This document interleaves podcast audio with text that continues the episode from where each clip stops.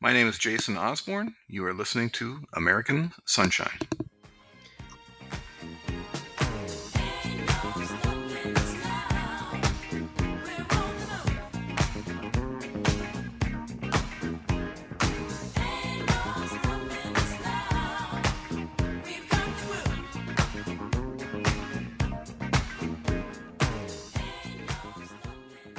Hi, I'm Jay Lucas, and welcome to American Sunshine, uh, the podcast where we talk about uh, in inspirational stories, the power of the human spirit, and really that great revitalization happening in our small towns and communities across New Hampshire, but really also across the United States. And I'm delighted today to be joined by a great friend and guest, uh, Jason Osborne. Uh, Jason is the majority leader in the New Hampshire House of Representatives and uh, has really had a very successful uh, impact on our state and has been a, um, a great leader. And so, welcome, Jason. Well, thank you for having me, Jay. It's a pleasure to be here. You know, one of the things I love to just um, always ask a guest is, uh, particularly if they didn't grow up in New Hampshire, sort of how did you come to the state, and um, and in that in that thought process, um, how did you find it comparing to other places that you had lived prior to coming to New Hampshire? Oh, good question. Thank you for uh, putting me on the spot there. Um,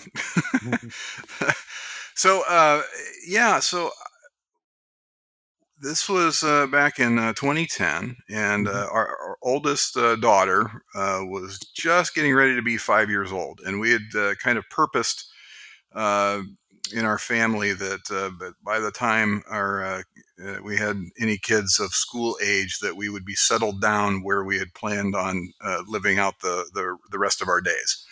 And uh, so we kind of considered uh, you know lots lots of different places around this country and ended up settling on New Hampshire for a variety of reasons um, kind of one being the the rural setting but also near uh, more urban amenities.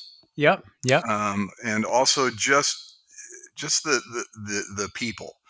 Uh, I know when I went to uh, where I went to college in Hillsdale, Michigan, they had this sign at the edge of town when you when you drove in, and it said Hillsdale, it's the people, and that, that's kind of what I think of well, when, I, I, when I think thought. of New Hampshire. It's it's the people. I love that thought, Jason. And so, really, uh, so how in the very very beginning you know you kind of size up a place you meet a few people. Sometimes they're representative of a larger group of people sometimes they're maybe not so much but you, it sounds like you just got a good feel for the chemistry of the various the first people you met and then that got reinforced uh, down the road probably with other people and and if you had to kind of put a maybe some words to that or maybe some adjectives um, just um, it, what there, because by the way, I, I totally subscribe to what you're saying. There is a special nature about people from New Hampshire.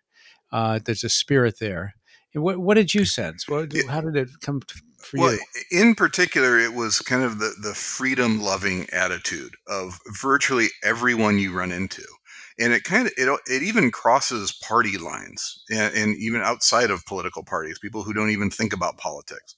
They just have this uh, general idea of uh, uh, of both community as well as wanting to be left alone uh, from people telling them what to do.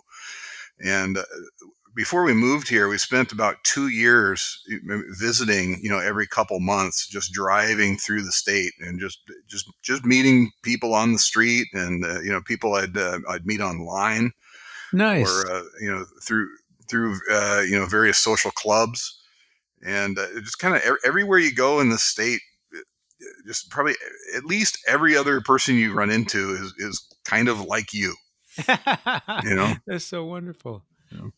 Well, that's so wonderful. You know, the um, as as uh, I've had this experience with a number of parents who will say um, they have kids who are thinking about going off to school to college, and they look at various different schools, and and at one point, a uh, one of the you know the kid will say, um, you know, this place doesn't feel like me, but then they'll for whatever reason they'll go to another school and they'll go this is exactly I, I know this is where i'm meant to be and it hmm. sort of sounds a little bit like as you were walking through or, or, driving through and experiencing new hampshire in the early days there was a certain fit there and a certain chemistry if you will Absolutely, hundred percent. And then, and then, so you were you um decided to move to New Hampshire, and then um, it wasn't long after that that you uh, began getting interested in our political system here in New Hampshire, which actually is something many people uh, uh can do or aspire to do here in our state. Is a great participation, of course. H- how did that evolve for you? Because you know that first run for office um, is can be kind of a daunting thing. Um, how, what was the thought process, and and actually, what did it feel like to be a candidate that first? Oh, time? it's yeah, it's pretty funny. Uh, if if I were to go back in time ten years, even just ten years, let alone twenty years, and tell my past self that I would be a politician, and not not only that, but that I would be a leader of politicians, uh, you know, past me would just laugh his tail off. okay, that, so that so notion. so we've got to we've got to share with share with our listeners here. Um, can you describe because uh, you have a very uh, impressive academic background, and, and and maybe just kind of describe that academic background, what you were pursuing, what opportunities maybe had that had you not come in this more political direction, you know, what might that have looked like? What, what, oh, sure, yeah. So I started out life as a, as an economist. I uh, did my undergrad at uh, Hillsdale College and uh, graduate school at uh, well, at first at New York University, and then I had moved down to uh, George Mason University. I, uh, I know you love New York City, but uh, I, I made it about six months there, and I, I just couldn't handle it anymore. and, uh, I like to say I, I ran out of my entire year's uh, beer budget in the first two weeks. So that, wasn't, that, wasn't, that. that wasn't going to be sustainable. um, so yeah, my my intention was to uh, you know be be an academic economist, and it was about the time uh, you know once I started having to teach classes, and yeah. I kind of had this realization that you know I could spend the rest of my life standing in front of students who don't really kind of want to be there, or writing books that no one reads, and you know the only people that buy them are libraries so that they can sit on the shelf and oh uh, never never be touched, and it just didn't seem like a very fulfilling uh, life. when you when you paint that picture, Jason, that does not sound like a uh, a path that would have uh, been very fulfilling for you. And but it was great that you had the opportunity to check it out, and then um, you kind of made that made a decision that wasn't the path for you. Um, and and well, coming back to that first run for office, um, how did how did that decision take place? And and then because you know I I ran for state representative years ago, and and I just remember thinking that it, it really is it's a it's a challenge, but when you get in it, you you want to have a positive impact on what on the state and, and on the government, but it's also one where you want to make sure you win that first election so you can do that. Yeah, well, uh, it's kind of a funny story. I don't know how much of the detail you want me to get into, but uh, well, you know, I, the, I never, good stuff. I never, never really had any interest in politics at all. It, it kind of seemed like a, you know, an, an untouchable uh, realm. You know, not not not for people like me. And uh, New Hampshire is just such a different place. Uh, especially with regard to the House of Representatives, uh, as uh, your listeners might know, that uh, we have 400 representatives for this tiny state. It's uh, one one for every 3,500 people, I believe. And so the, the, the barrier to entry is negligible. Yep. Um, and in a town like I live, um, you, you, know, it's almost entirely Republican. So um, you know, some, someone of my persuasion has no no problem uh, winning a, an election. Um, and I had, uh, um, again, this maybe maybe the part that you, you don't want me to talk about, but I will anyway. So oh, I, this That's was always a, the best part. so this was That's why uh, we do these podcasts. back in 2014, and this was during the Mitt Romney time. Yep. And there was this whole concept of the Republican war on women. Mm-hmm. And uh, I had a, uh, a, a pink hat that I wore in those days sometimes. And I discovered when I was out in public in this pink hat that women and children would just walk up and talk to me out of nowhere. And I got this notion in my head that if I just put up pink campaign signs, that I would I would win an election. I have so, not heard this strategy before. And, this is actually and, interesting. And so, just as a social experiment, I, I bought 50 uh, signs with my name on them, the color pink. I put them up around town just to see what would happen. And sure enough, I came in second out of nine candidates. oh, my, oh my gosh! This, this I did not know this, Jason. This, is, this, this quite a secret. So this, this is how I became a state representative, and, and I've been, and I've been stuck there ever since. Well, I, I also I believe I know one wonderful story about uh, your campaigning, because I did hear this anecdote, and you can tell me whether or not it's true or or maybe close to true.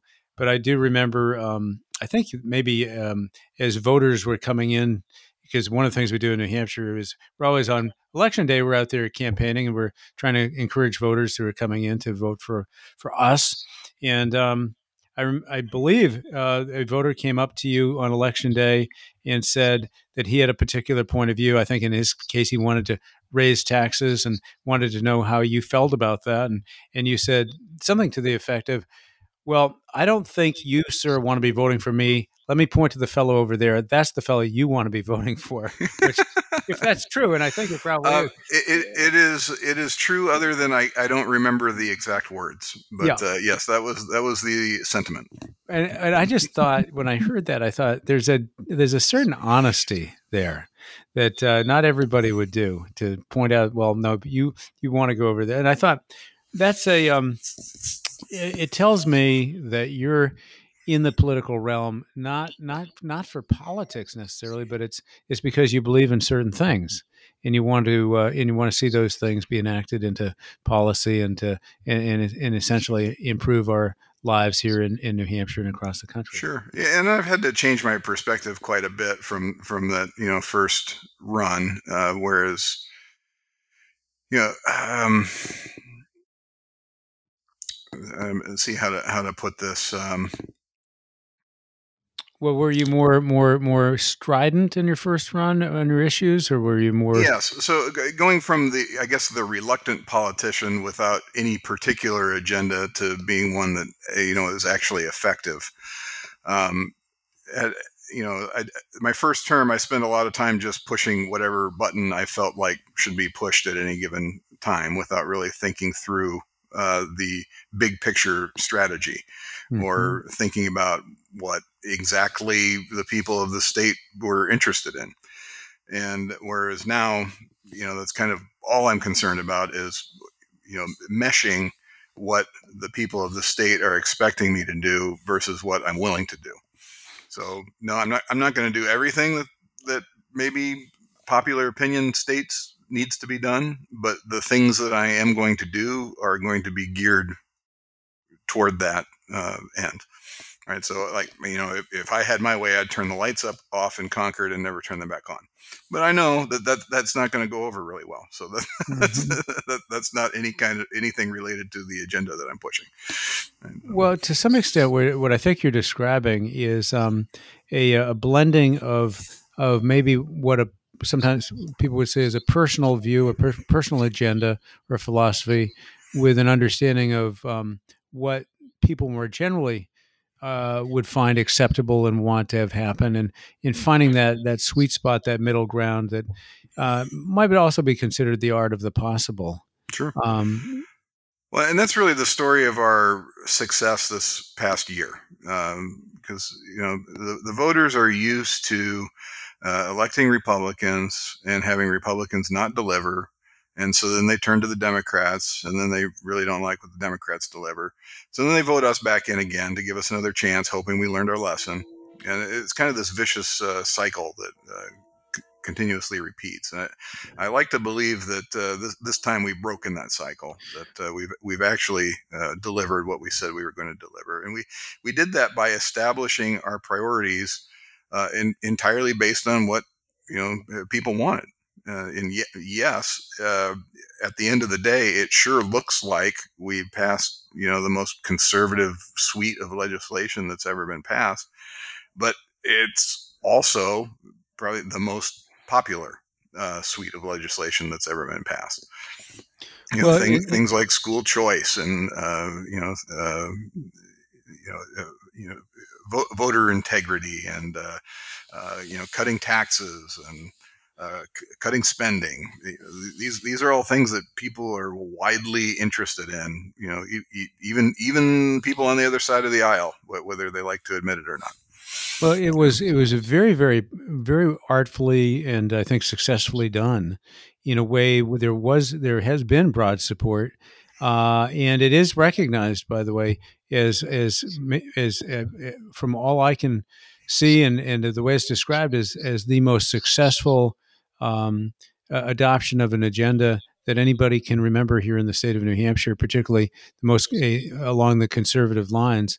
And one of the things that I th- that I think was very important in your in your strategy, or certainly part of it, was it started even before the session. It um, uh, there was a major effort to elect uh, House Republicans that you were very involved in, uh, very involved with, and um, made made made the pathway, I think, at least you know, possible for going forward.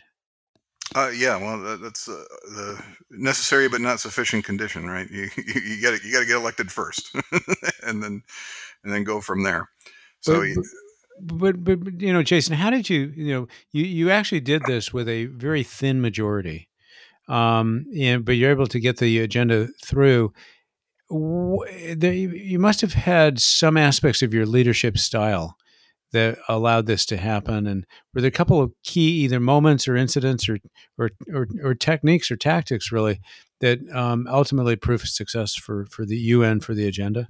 Right. Well, well uh, yeah. My so my entire team, including the speaker's office, uh, you know, started last term really with this uh, style or, or strategy of, of, of, bottom up rather than a top down uh, approach to our agenda. And so it was it was really driven entirely by the members uh, telling us where they wanted to end up, and we helped them get there. Uh, it, the past terms that I've served, I did not see that kind of uh, leadership at all. It was much more um, here. You you people do what we tell you and of course, you know, there was resistance to that. And sure. even with much larger majorities, we were not able to accomplish much. Um, so I, I, I hope um, that this uh, kind of precedent that we uh, set will uh, continue going forward after after we're gone and pass the torch on to others, um, and that it will continue to be as uh, successful as we've seen. But I'm going to guess that what you're going to say to me is that yes, we had a very successful session, but we're really just still midstream.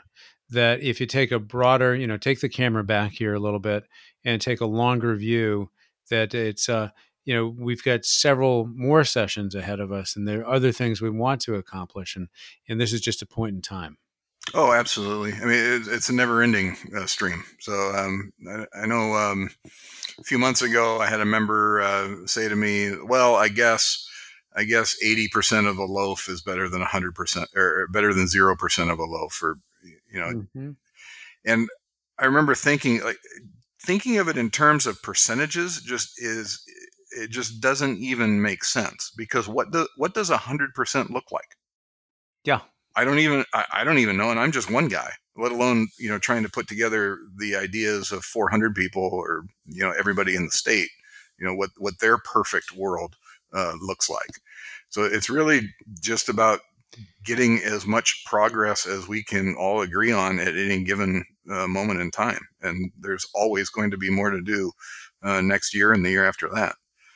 Well, you know, here here's actually I, I, I, imagine you've you've thought about this question a little bit, but it's it's an odd question. Um, you've got this juxtaposition of a very successful legislative session and lots of accomplishments. At the same time, that we were battling COVID and creating some really unique uh, situations and conditions for the even the meeting of the legislature and and the interaction and so forth. Did did that play a role? It was that a? I'm sure it was a challenge on many dimensions. Did it? Do you think it either helped or hurt, or was a neutral factor in what was ultimately accomplished? How, how did it play a role, Jason? I don't see any way that it helped.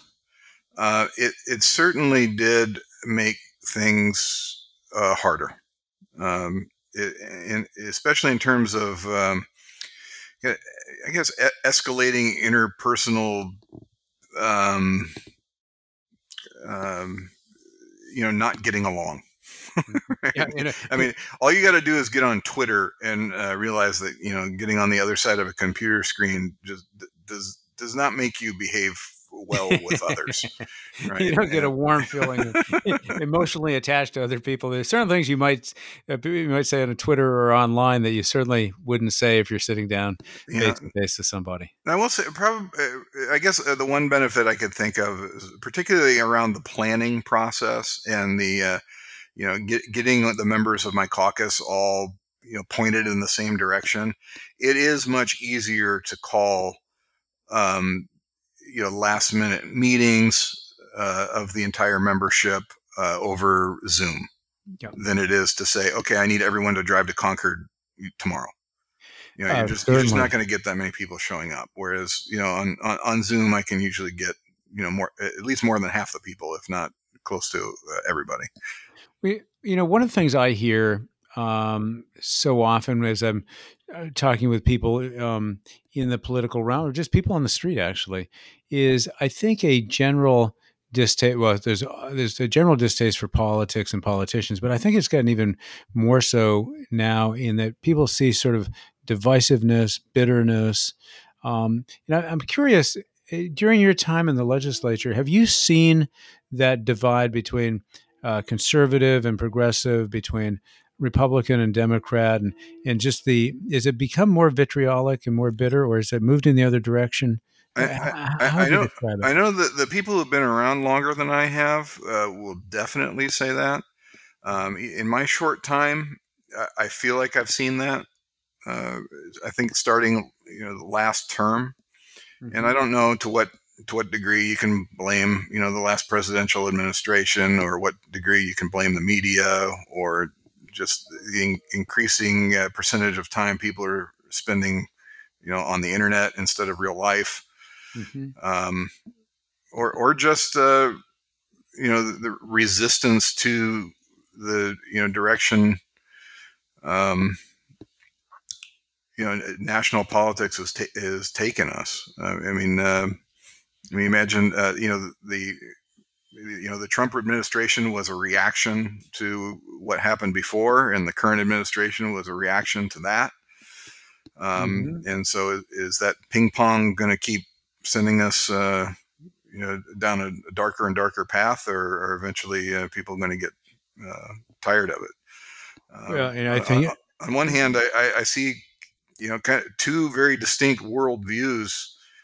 Uh, in this country that I don't I don't know if they are compatible.